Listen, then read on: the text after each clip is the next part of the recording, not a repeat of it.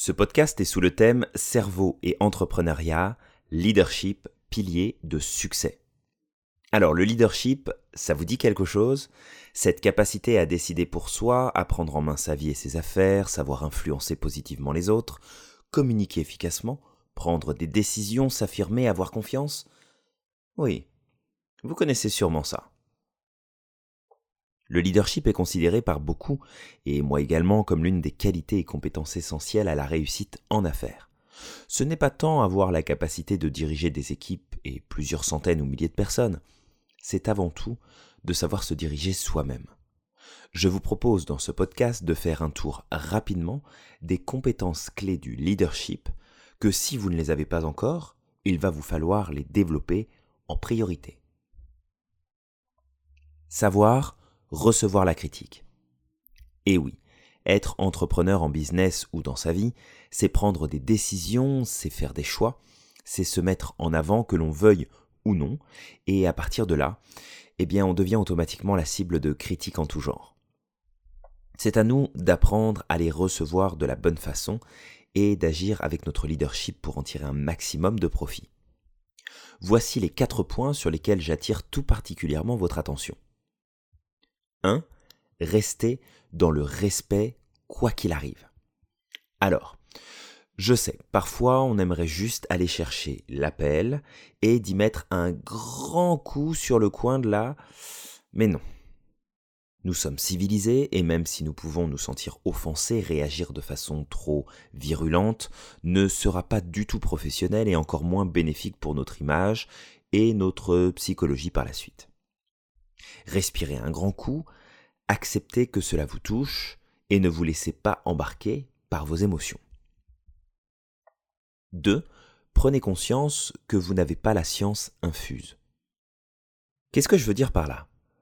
C'est que parfois nous pouvons prendre position en étant persuadés d'avoir raison, et puis quelques heures, jours, semaines, mois ou années plus tard, on prend conscience qu'au moment où on a mal réagi à la critique, elle était en fait fondée et que nous n'avons fait que nous enfoncer un peu plus. Être persévérant, oui. Têtu, non.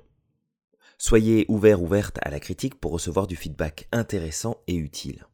Car même quand cela sonne comme une critique négative gratuite et sans fondement, cela peut porter à réflexion sur vous, sur votre offre, sur votre entreprise et vous faire progresser.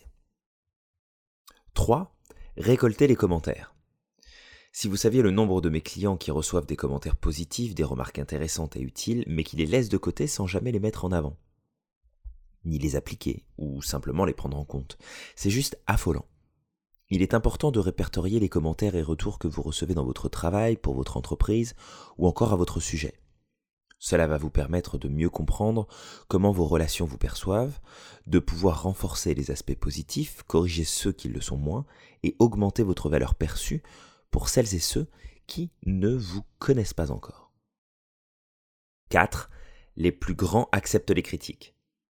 Il faut le dire, plus vous allez progresser et plus vous allez être critiqué. C'est le lot des plus grands et s'ils sont arrivés là où ils en sont, ce n'est pas pour rien. Alors plus vite vous accepterez de jouer le jeu de ne pas plaire à tout le monde, et plus vite vous en tirerez des bénéfices. Ensuite, il faut être animé d'une passion sans borne.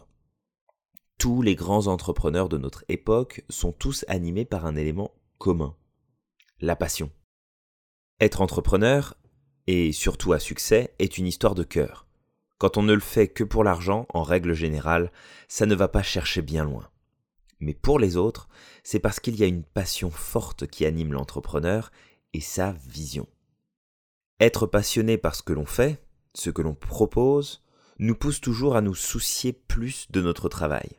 Notre confiance est plus grande et notre enthousiasme est littéralement contagieux. Quoi de mieux pour influencer son marché?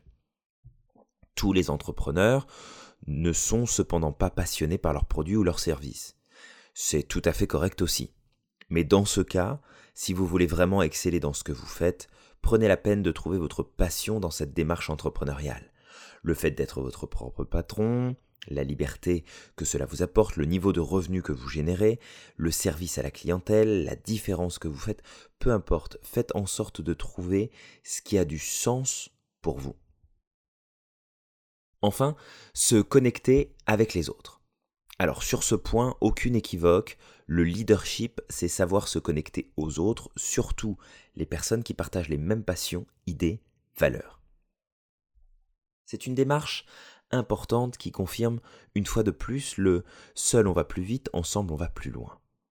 Savoir s'entourer est important et ce n'est pas sans rappeler la règle du nous sommes la moyenne des 5 à 10 personnes que nous côtoyons le plus souvent. C'est notre environnement qui façonne la personne que nous donnons à voir et à vivre. Cela peut évoluer positivement ou négativement selon nos choix. Savoir bien s'entourer et connecter les bonnes personnes est vraiment important. Il y a bien entendu encore beaucoup de facteurs et de leviers de leadership que vous pouvez développer. Mais commencez déjà par travailler et enrichir cela, vous verrez la différence se faire dans vos résultats assez rapidement.